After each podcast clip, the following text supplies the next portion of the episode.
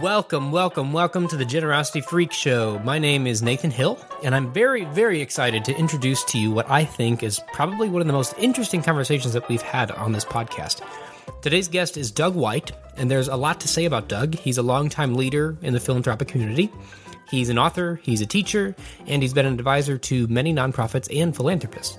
His list of accomplishments is honestly way too long to even put a dent in here, but most importantly for today's podcast, Doug is the author of a book called Wounded Charity that came out this past fall.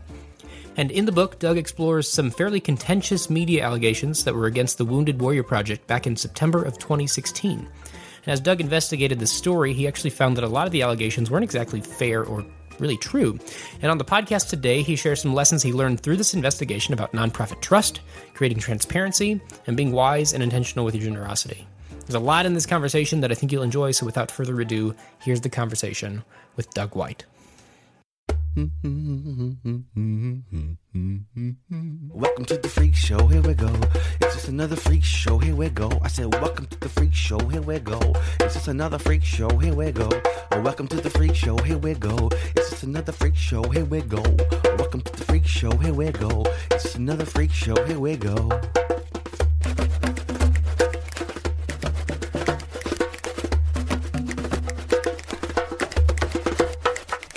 Hi, Doug. Thanks for coming on the show. Thank you, Brady. It's good to be here. All right. So, uh, I want to talk a lot about your book, Wounded Charity. But before we dive into your book, uh, I'm interested to hear a little bit more about how did you get into the charitable space in the first place, and then kind of what led you to even write this book. There's a long gap between those two endpoints, but without giving away my age, about 40 years ago, I was invited to a dinner that was to celebrate the 200th anniversary of my high school, my school that I went to in New Hampshire. And after the dinner, somebody asked me if I knew why I was invited. And I said, no, but it was a great dinner. And thank you very much. And he said, well, we were hoping that you would you would volunteer to ask some people for money to support the capital campaign in honor of our 200th anniversary. And I said, I'd be glad to do that. Hmm. And he gave me a list of five people to go see. It's all in New Hampshire. And I lived in New Hampshire at the time. And I went to see them all. And he asked me if I could get $1,000 from each of them. And I did. Uh, that was the goal, $1,000. Now, nobody would mm-hmm. expect you to get $1,000 from five people on a first shot. I did. And I loved it. The process was so fun because they were talking about this concept of having the ability to give back to this organization that had given them so much. Right. Although I I could feel that because I went to the school, but I wasn't that age, and so I hadn't had the life experience to kind of reflect on it that way. But I was mm. really impressed with the sentiment and the emotion that they had and the connection mm. they had. And I thought, well, this is a really interesting part of of our society. Before that, I would I was in sales uh, mm. for life insurance and financial products, and so I felt like this was a whole new dimension. It was really interesting right. to me. So that began that journey. As I say, that was hmm. I think 40 years ago, maybe this month. It was 1979 and late. So my goodness. At any rate, the journey was long and it was not straight. And I tell students as I'm invited back to speak to different places, I say, uh, don't don't think that uh, your journey is going to be as you envision it right now. yeah. Have a vision. Please do because that reflects the, your your your your intelligence and your your drive. But uh, don't be afraid. Don't don't worry if it doesn't go in the way you're thinking. And I can hmm. guarantee mm. it won't go in the way you're thinking. Just period. Right. Yeah. And uh, I, I, think that's scary for a lot of people. It's scary for a lot of mm. parents whose children are getting out of high school or even college but it's a truth and it shouldn't be scary and we have to get past that. So my yeah. journey was not straight. I was never scared of taking the wrong turn. I, it's a good thing because i've taken a lot of wrong turns. But i really tried to find out more about the nonprofit world and about generosity or or philanthropy uh, from all sorts of different perspectives. So i've worked as a hmm. fundraiser I volunteered as a fundraiser. I am and have been a trustee at an organiz- at several organizations. I've worked in the financial investment world because a lot of hmm. organizations have endowments that need to be invested, and I used to begin be in planned giving where those gifts are invested. So the investment part of that was a large part of my life for about 10 years. For the last 10 or 15 years, I've been teaching and concentrating on board governance. Hmm. Every question that's important, if you take it to where it originally originates, will be the board. And yeah. so you want to make sure that the board is doing what it should be doing. So board governance has become my my ex- area of interest uh, over the last 10 or 15 years on the nonprofit side. And then yeah. on the donor side, I've been very interested in making sure that donors are able to make gifts that they want to make, that it's uh, in sync with the organization's desires, mm-hmm. and to make sure that the organization follows through on its promises to those donors. Yeah. That that's awesome, and I mean, I, I thanked you off air for the, the work that you've done, but I'll thank you on air for, for the work that you've done, especially now. I mean, the, the longer that I've uh, been in the space and working with nonprofits, the more you do realize that it's it's board and senior leadership in terms of mindset and views and beliefs and approach that really have a huge impact on whether the organization can do the types of things that they need to be doing or not. You know, if you're the marketing director who's totally sold on what needs to happen, but senior leadership and board aren't on board, then you can't do it. You know, and it's it's such a huge, huge deal, and I think we often underrate how how important that is. So I'm glad there's folks like you working at that level with boards to to try to figure that out. One person told me about ten years ago, she had estimated that of all of the charities in the United States, there were approximately 9 million board seats among nonprofits. and she was sounding the alarm because she had heard that almost half of them were unfilled. And I looked at her and I said, I'm worried about the ones that are filled because they can do so much damage. And boards yeah. boards are not in the limelight, as you know. They're they're in the background. The yeah. person in the limelight is the CEO for the mm most part, or the president, or whatever the title is. That's the face of the organization. The board is usually in the background. But that said, the board is still the most important body at the mm organization, and we really need to have good governance and, and more engaged boards. Yeah.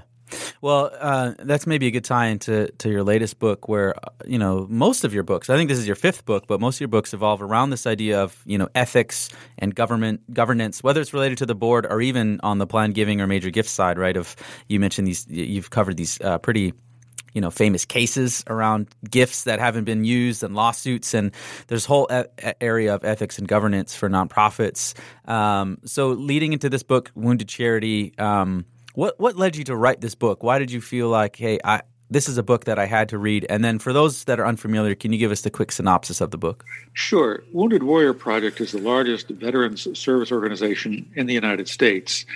As of 2016, they were raising almost $400 million per year.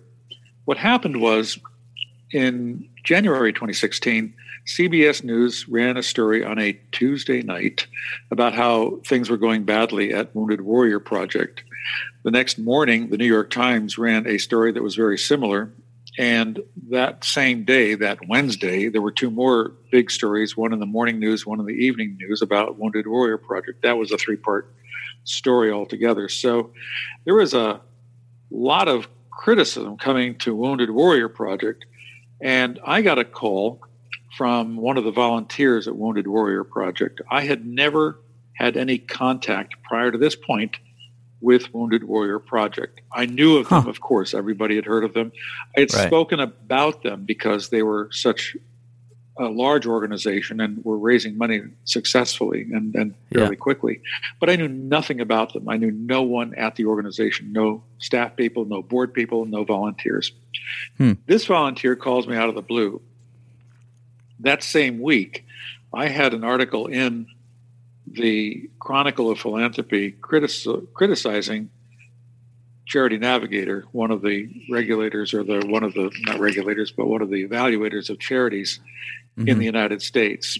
And one of the resources that both the CBS News reporter and the New York Times reporter used was Charity Navigator. Right. So that reporter felt that I might be able to help out in terms of answering some questions. Mm-hmm. He said that the stories were wrong. See, at that moment, Brady, I had no reason to think those stories were wrong. Right. I had spent a lifetime really looking into into charities that had done bad things and commenting on it and and and I want to make sure that charities act well. So mm-hmm. I was not inclined to think these stories were incorrect. But right. I was told by the volunteer that if I'd called the, the CEO and the COO the next day or two, I would get a more complete story as to why they felt this was incorrect reporting. And I did that. And they asked me to come down to Jacksonville to do a broad review of their programs. And mm-hmm. I said I could not do that because I was working at Columbia at the time and didn't have the time to do that. They said, "Look, that's okay. We we're not going to know anything really for a month. We're going to do, we're doing a financial audit right now, but maybe we can revisit this question in a month or so." I said, mm-hmm. "Okay," but then I said, I remember very clearly saying, "If I were to do such a thing, and you were to be paying me a consulting fee or a fee for doing this work, do not get the impression that you would be whitewashed." That would not be in my best interests and it would not be in the organization's best interests and it would not be right. public's best interests. So I want you to be clear. I want to be clear to you as what I said that I'm not going to uh, give you any favor uh, if I do this. And their mm-hmm. response mm-hmm. was, we would expect nothing less. Hmm. Okay, well, then we go forward, and then a month later, they're fired. And then we don't know why, but apparently, you know, this is a bad, a this, bad things were happening at this organization. But there was a report, as I said a moment ago, there was this audit that was being done, a financial audit. They concluded that the allegations were mostly incorrect. Hmm. Okay, well then, what next? The next piece of news in that same news conference was that the two people responsible, the two people I had talked to, the CEO and the COO, were being fired as of right then and there. Mm-hmm. That did not make sense. And then the original volunteer called back and said, Now I'm really confused because the allegations aren't right. And yet everybody's still talking about them because everybody talks about what CBS and the New York Times talk about. Mm-hmm. Why were Steve and Al fired? Steve Nardizzi was the CEO and Al Giordano was the COO. I said, I don't know. He said, Well, let's, is there a way we can find out? Mm-hmm. I started to sniff around a bit and it looked more and more like something really was amiss at the board level. Hmm. Again, I didn't have the time to really put to this. Over that spring, this was in January, so by March, early March, they had been fired. So March and April, I really started to dig into this and say, this doesn't make sense. I want to know what's going on. So by the end of the academic year, I decided two things. One is if you've ever worked in a university, you know that especially in a leadership position, there's a lot of minutia. There's a lot of administrative work, and mm-hmm. getting overwhelmed with that. And I wasn't able to do the teaching and the exploration that I wanted to do. So mm. I, I was primed for this, but I was then already ready to to look into this big time because this was a very large charity. A lot of mysterious things were taking place, and I just wanted to find out about it. So it was a yeah. it was a very for me it was an important question that had broader implications than just for wounded. Yeah, of course. And uh, what what were some of those uh, allegations? Um, again, for people who maybe don't know, what were some of the allegations that was made by reporters of CBS and New York Times that uh, you kind of thought mm, maybe this isn't quite uh, as accurate as as they think it is? The first thing that I noticed was we here in the United States use a 990 to show financial activity at a charity. That 990 showed for the year prior about $26 million being used on conferences.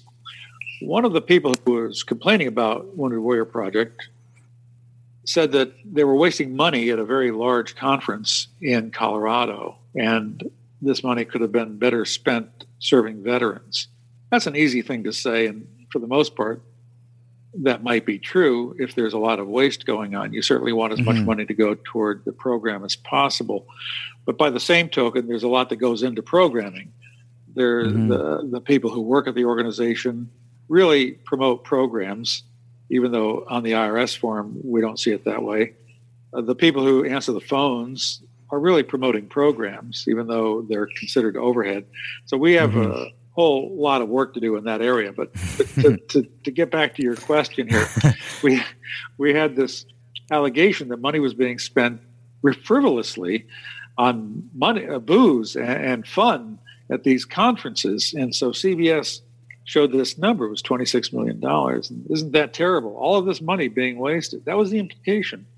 Hmm. And yet, at those conferences, much work is done. And next to that number that they were highlighting on the air was another number showing how much of that was being used to educate and to uh, have have meetings during those conferences because they're team building meetings. You know, you bring a couple 100 Mhm. people together uh, in a year. Uh, it's a it's a big deal.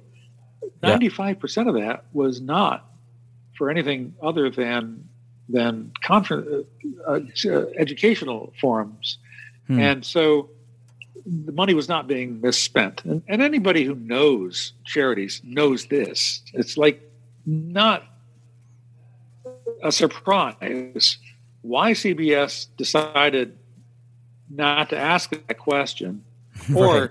not having asked it, why they didn't show the two numbers next to each other is, is a mystery to me. I, I don't believe CBS is, is equipped to really comment on its own anyway about charities and charity activity. But that was one of the allegations that there was money being spent frivolously Gotcha. at at these conferences. So it wasn't it wasn't just purely uh, look at how much they're spending on marketing and fundraising necessarily. It was a layer deeper, saying look at how much they're spending on these conferences in particular, and what an example of a waste, uh, a frivolous waste this is. Is that accurate? That is accurate. Now, as part of that, they also said that Wounded Warrior Project was spending 60 cents on the dollar for its veterans, that is to say, programs. And so 40 cents, the implication is 40 cents is being wasted. Right. And, and in our simplistic narrative that has been built over the last couple of decades, that's what people are led to believe. So, Right. why is so little being spent on on programs? Is what CBS was asking, and, and New York Mhm. Times was asking the same thing. One of the resources that they were using was Charity Navigator, Right. and Charity Navigator showed 60 cents on the dollar. Now, I spoke with Charity Navigator after this and, and research for the book. What is done when you are sending out information is that you sometimes talk about programmatic activity and sometimes you talk about fundraising. And so you can jointly allocate costs, and there's a whole set of directions from the IRS on how to do this. And there's also a set of directions coming out of the uh, what's called GAP in the United States, GAAP, the Generally Accepted Accounting Principles, which is really the, Mhm. the Bible for accountants. So both the IRS and the accounting profession have guidelines for this, and Wounded Warrior Project was following those guidelines. it's, so hard to say this because it's almost laughable. Charity Navigator disregarded those rules and took all of the money that was allocated for this one other purpose and put them all into fundraising. So it really skewed the, the, the final bottom line. Crazy. And, uh, and it, it is crazy. Now, that's a separate question from saying is 60 cents on the dollar a good number or a bad one? Many people have an opinion about that. I per- particularly do not because it, it, it, an answer to that has has so many other components to it. I can't say totally. whether 60 cents is good or bad all by itself, all, all alone. But but Charity Navigator, I think, was was well, I know there were misstating that number. Yeah, yeah. I mean, there's there's so many um, unfortunate, damaging things even within it, right? To to boil things down to a simplistic equation, to um, miscalculate funds. I know I worked for a startup nonprofit for, for my very first job out of grad school, and I know that. I mean, we're relatively small organizations, so how we chose to allocate staff time and certain marketing expenses was as fundraising. We could swing our ratios 10, 20%, depending on how aggressive we want it to be. Totally legal within IRS guidelines and accounting guidelines, but just how we chose to allocate expenses. And so, us as a small organization could go from like the most efficient nonprofit you've ever seen to like a waste of money just with a few strokes of a pencil, which is absolutely crazy, right? And most people don't understand that that's the system that we've created and then organizations like you mentioned, like Charity Navigator, create that are really well respected by journalists and a source to lean on. That's who they get their information. Is also very kind of often misguided. So there's so many factors that go into the story, which is why I think it's so interesting that you wrote this book, right? Because there's journalism, there's the systems we use to evaluate, there's a lack of education, there's you know maybe how Wounded Warrior maybe reacted or handled this from a board level or communications level. So maybe like continuing on with the story and a bit of the book, what what were some of the like key outcomes from this or key lessons that that you saw either on the nonprofit side or the donor philanthropy side coming out of this? Well, there are so many. Um, one one would be that uh, charities need to be prepared for a crisis, hmm. no matter what. Many charities hmm. are not prepared for a crisis. Many charities believe they don't have to be prepared for a crisis because they'll never run into a crisis. Right, interesting. But that is not prudent. So I think that charities need to prepare themselves for a crisis. Steve Nardizzi, the CEO of Wounded Warrior Project, wanted that to take place, and there's documentation of that fact. He's, he's not just saying this after the. He wanted the board to have a crisis plan in place. They did not, and as a result, the board really blew it afterwards. After the allegations were made, there was radio silence all over the place, and so hmm. whenever there's a, a, vacuum, people are going to fill it. The news media are going to fill it. They're going to start blaming uh, people, and if there's a story to be told, the the bottom line is is no matter how difficult this is, uh, you want to stay ahead of the story. Mm. So if anything negative comes out, you want to be the first to, to, explain it to people. You want to be the first right. to get it out there. And and hmm. Wounded Warrior Project just didn't do that. In fact, they not only were not in front of this story, they also tried to to silence, and they did silence the, the senior staff. So crisis management is a is a big deal. Hmm. Um, another lesson here in this particular situation is that uh, the board has to be engaged. Now, this particular board, I won't say was a bad board in any malicious sort of a way, but in this particular case, the board, I feel strongly, was trying to accommodate too many organizations. And what I mean by mm. that, Brady, is that Wounded Warrior Project is a veterans organization, and as veterans, uh, as a veterans organization, they wanted first of all to reach out to their clientele, the people who'd come home from war, but they also wanted to have a better relationship with the Veterans Administration and mm. the Department of Defense.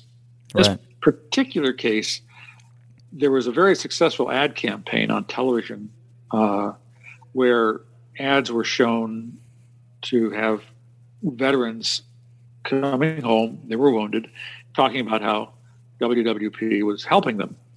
Mm-hmm. The Department of Defense didn't like those ads and there were some people who decided that we should basically try to satisfy the, the feelings of the Department of Defense. Mm. Well, Steve Nardizzi took the position that we're not an arm of the Department of Defense. Right. We're a, an independent charity. And so it doesn't really matter what they think. And so he didn't ingratiate himself to people in the Defense Department uh, especially Michael Mullen, who was the former chairman of the Joint Chiefs of Staff, mm. who criticized those ads tremendously. So the the sense of independence is, is a critical take from this. And then, of course, again, in this particular case, you had one board member who was pretty much leading the others to this conclusion. In this particular case, and I'm not giving anything away because it's not really a who done it. I think it'll read just as interestingly, even if you know this particular fact. One of the board members was also a senior executive at CBS Corporation. Oh, interesting. And it's my thesis. I can't I can't say that I can prove it, but I'm sure of it nonetheless, that this particular board member, whose name is Richard Jones, made it his mission to neutralize WWP. He came on board hmm. in order to neutralize them because he had great relations with the, the, Department of Defense. He has a stellar resume when it comes to veterans activities. He leads that particular department up at CBS. And I think he's a good guy. I mean, what I what I've tried to do, even though I've criticized the board, I've criticized the reporters at the New York Times and CBS, I don't impugn their integrity. In fact, I go out of my way to point out to the reader that these hmm. people have accomplishments and we can't forget that. Yeah. But in this particular case, in this particular situation, I believe that the board did a bad thing for its own organization. In fact, right. I was prepared and had a letter ready to go to the Attorney General in Florida, the Attorney General in Virginia, and the Attorney General in New York State to ask if the board should not have recused itself during this situation because they were they had such a conflict of interest. Huh. Interesting. What a what a fascinating story. Um, yeah. Now, now people like have to read the book. That's interesting. um, well, one of the one of the key points in there that, that you pointed out, and whether it's Charity Navigator or CBS, or often people on boards for organizations that are maybe not doing a good job, the number that are truly malicious or trying to do harm is so minuscule, yes. right? Even even with nonprofits that maybe don't do a great job or something, like the amount that are truly scams or truly you know, yeah, malicious is such a small, small number. But yet, when you hear certain stories or the way things can maybe be painted, it can come across like, look at these people doing harm. And the reality is, most people are trying to do well. They just don't know how. They haven't been trained. They're disengaged. They are undereducated. Like, there's a number of reasons that lead to this. But I think that is a really important thing to, you know, to point out to people is, and, and as, as you just did, it's not like you know, whether it's the CEO or people of the board or CBS, they're not sitting there saying, "Hey, what can we what can we, you know, concoct to do this really terrible evil thing?" You know, that's just not how most people are doing these things, which is what makes the coverage so unfortunate because it can, it can come across sounding so malicious or so evil in intent, right? Isn't that part of the damage? Yes. Over the years, although charities are highly regarded in society, they've lost some of their cachet, and this is partly why. We have a more discerning public, and that's good. And so we ought to look at charities. In the old days, if you were a charity, you could do no wrong, and that's not good either. But yeah, totally. But I think what your point is uh, the follow up to my point. Your point is that let's keep in mind that malice at charities is is minuscule. Okay, there's not a hmm. lot of examples of that. So when we point out what's going wrong at a charity, we have to decide or figure out what's really meant to be wrong because somebody's really a bad actor and where people are just making a lot of mistakes. Right. And and so in the charity world as in government and as in business people are going to make mistakes. Good people yeah. are going to make mistakes. And i teach ethics a lot and it's not a question of saying okay what's the right answer here people in class will say, "Well, was that ethical?" and they disagree with something. Well, that's the wrong question. You disagree with it. Mm. That's you know that's not asking whether it's ethical. An ethical dilemma is a dilemma because there are no good answers. Right. Right. And, and so, when you have people making a choice that you would not make, that doesn't make make the other person a bad person. Right. And we have to have more of that understanding, not only among charities, but as we speak in our nation's capital, we're going through some real convulsions because we don't trust one another. We don't trust right. that other people have good intentions. There was a time when people of opposing political parties could say, "I disagree with you, but let's go have a drink and let's talk about it." Yeah, that's that's much much rarer today, and yeah. and so if you get back into the nonprofit world, we have to understand that most leaders are trying their best. They're not getting paid a lot of money, and boards are not getting paid at all. And so it, it's a matter of, of, of trying to figure out how to go forward in the best way. And when I teach ethics, it's a matter of teaching people about values and respecting other people and understanding where mm. you're coming from and knowing the facts. And a lot of things go into the equation. But yeah. it's that as opposed to saying, well, you're really a bad person. Right, right, right. So maybe kind of moving the conversation forward, and obviously everyone should go, you know, read the whole book, and they'll learn what the fallout from Wounded Warrior and what's happened since, and all that kind of stuff. But kind of when when I get in these conversations, sometimes. Um, it feels overwhelming, right? Of just like, okay, we've got, you know, media that's maybe unedu- undereducated or not as knowledgeable, and we've got, you know, these watchdog groups that are highly trusted but maybe a little off base, and you know, a lot of people come into nonprofits that haven't been trained in nonprofit. They've come from other areas and maybe don't have a great understanding of governance or ethics, and it's like, so, so what do we do? like, how do we how do we solve this, or how do we move it forward? So, like, what are some ideas or opportunities or areas like what can people listening and you and i like what can we do to actually uh, make sure that we're in a better position 10 15 20 years from now? I'm hearing two questions in there and i might be inventing one of them but let me just answer the first the way i'm hearing you, it. you can invent as many questions as you like and answer them. Just go for it.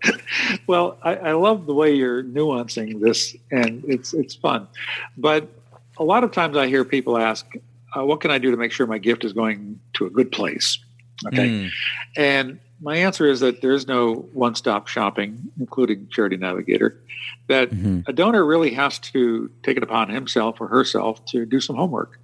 Yeah. The idea behind giving away money is profound. It's not natural. You don't throw away money. You're not going to yeah. throw a $10 bill into the fireplace. It's just not going to happen. And yet, you are going to give $10 or $20 or $100 or $1,000 to a charity, and you're never going to see that money again, and you're not going to get mm-hmm. any real benefit from that. Mm-hmm. So, what's the difference? Well, the difference is mm-hmm. that you think it's going to be used well. So, it's up to you to figure out how it's going to be used or that it is going yes. to be used well. And I'm agnostic to that. In the United States, we have charities all over the place who, who serve all sorts of causes and uh, you know, uh, it would be ridiculous to say this is a good charity or a bad charity based on the on the cause they have. Mm-hmm. Um, the key thing is finding out what cause is important to you. Do you like dogs? Yep. Do you like veterans? Do you like firemen? Mm-hmm. Do you like education? Do you like the whatever it is? Find mm-hmm. out what really speaks to you. And in my mm-hmm. own work, when I deal with philanthropists, it sounds like a pretty basic question, but a lot of organizations, a lot of people haven't really figured that out for themselves. Mm-hmm. So they have to figure that out first. Then yep, you say, okay, a here's point. a good cause. And then you have to go to an organization that is going to serve that cause well.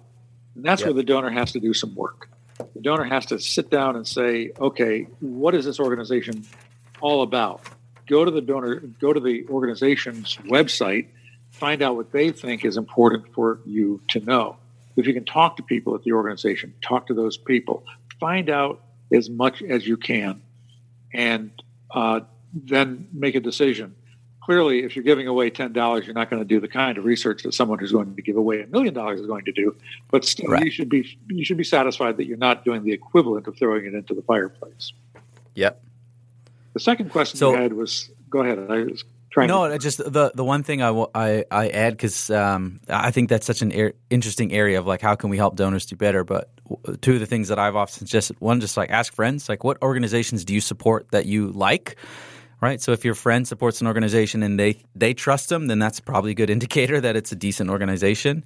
And the thing that I don't know if enough, especially larger donors, do, but I'd, you work with them more than I do, make a small donation. Like if you give an organization twenty five dollars and just see how do they thank you? Do they do any sort of impact reporting at all? But like how they treat a small donor in their communications is probably a very good indicator of how this organization operates overall in terms of donor care. And see almost like, you know, make a small donation to 10, see which one gives you the best feeling, and then give more to that one, you know, instead of trying to do this research behind the scenes and then make a huge gift like why don't we do these small little gifts and actually you know get some data back and actually see which ones we want to support. But those are a couple things that i've always found interesting for for people to do. So anyways keep going. I i, I agree with that uh, especially for the for the normal donor.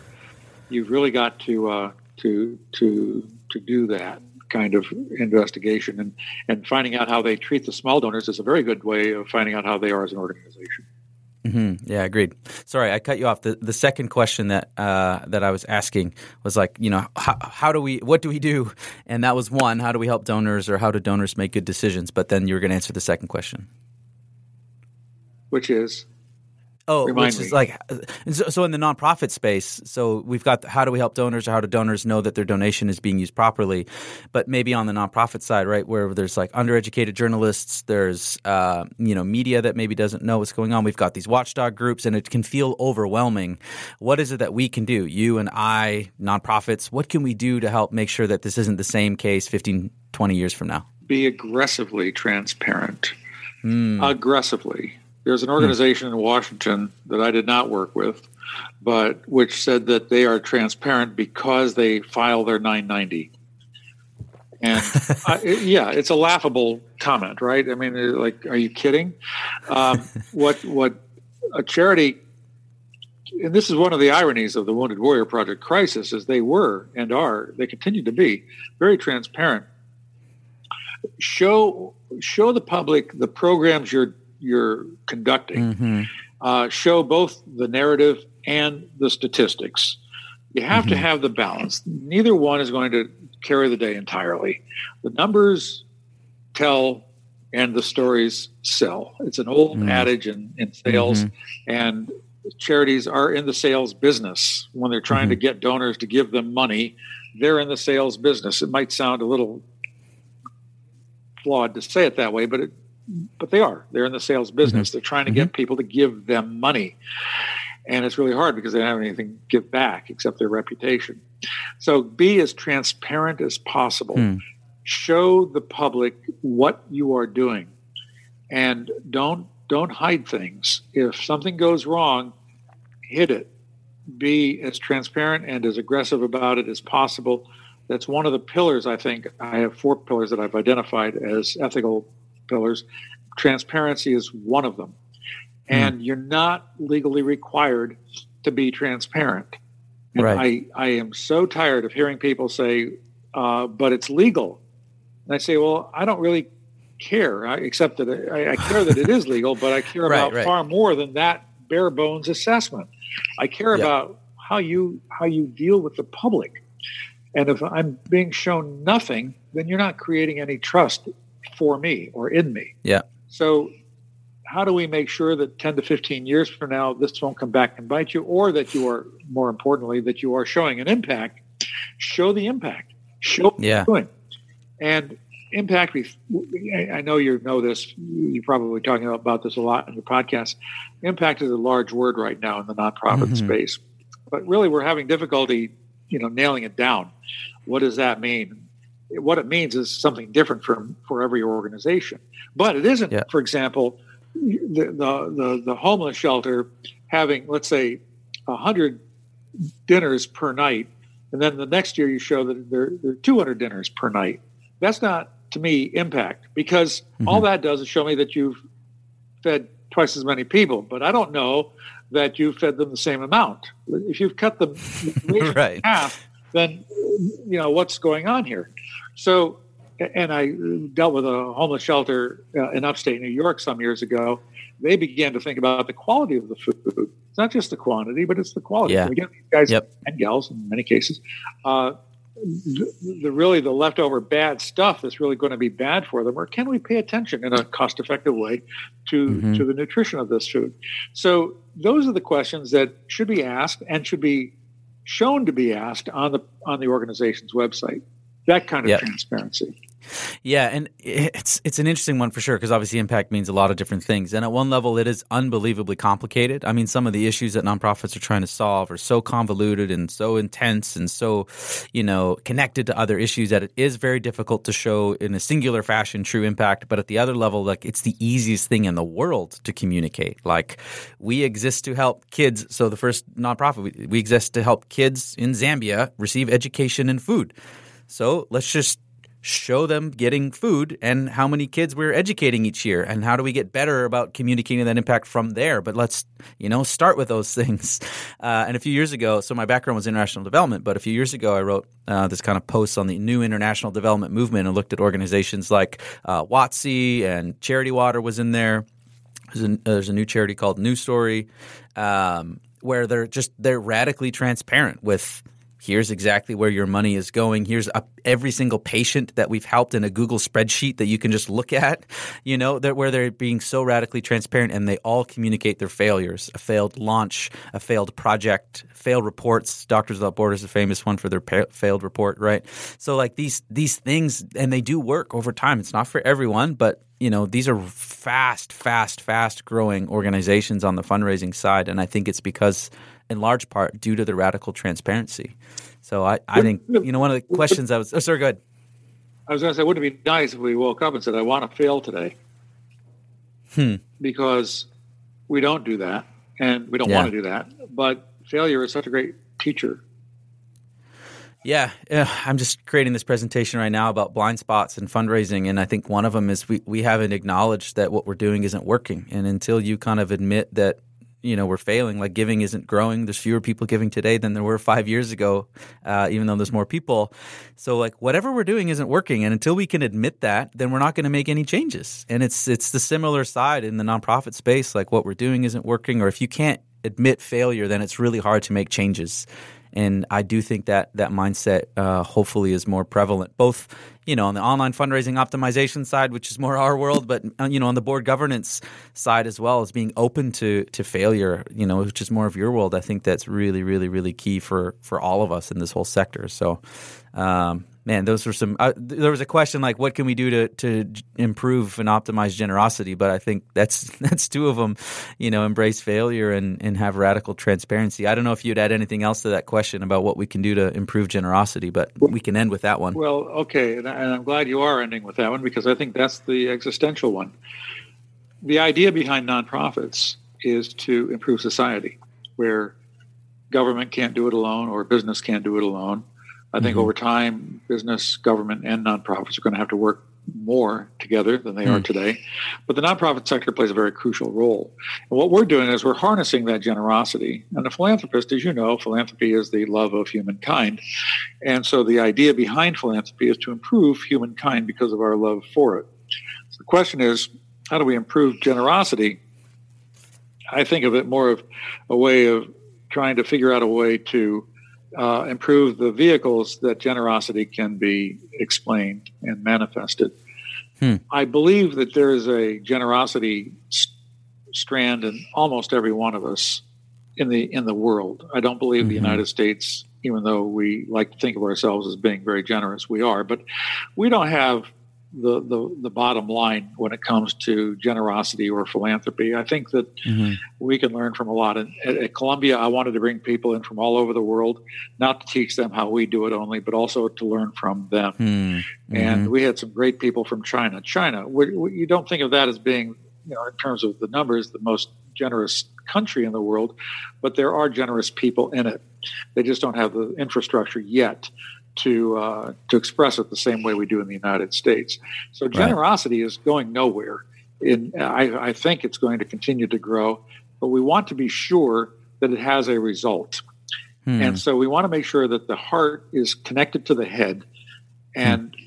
that'll have to be done, I think, organizationally. Individuals can't be expected to do this on their own. They have to have some sort of a structural mechanism to express their generosity in effective ways. And that's our challenge right now. Uh, I feel very strongly that hmm. uh, human beings are, are extremely generous, and what it's our job really to make sure that that generosity is not wasted. Hmm. That's great. Let's let's end there. That's a great place to end.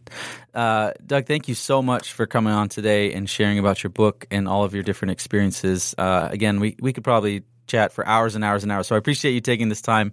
Um, where can people find out more about you, your work, and your book? Well, um, I have a website, dougwhite.net. I'm also on LinkedIn. Uh, both of them have a phone number and an email address, uh, so it's fairly easy to get to.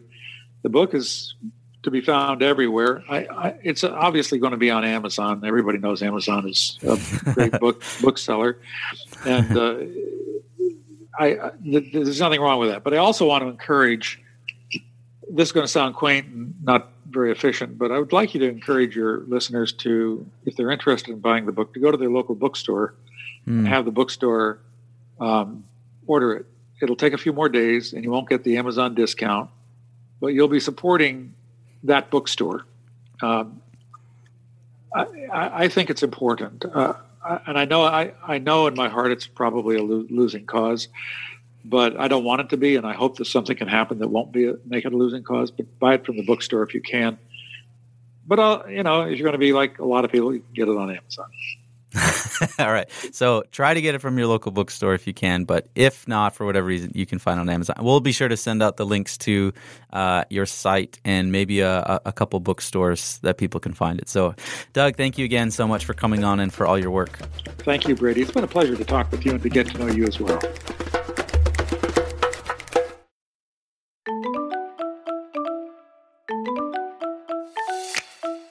Hey, this is Brady, and I just want to say thank you for listening to the Generosity Freak Show. If you want to get all future episodes, please be sure to subscribe at generosityfreakshow.com, or you can just search the Generosity Freak Show on iTunes, Google Play, Stitcher, SoundCloud, or wherever you get your podcasts. We'd love to hear from you. So if you have comments, questions, feedback, you can email us at podcast at next after. We'd love to hear from you. Uh, the Generosity Freak Show is produced by Next After, where I work. Next After is an online fundraising research lab that works with nonprofits to help them grow their online fundraising. And our mission is to unleash the most generous generation in the history of the world. You can learn more about us and what we're up to and see our latest research at nextafter.com.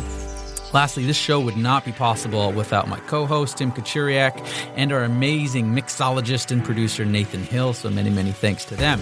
So thank you again for listening, and we will see you next week.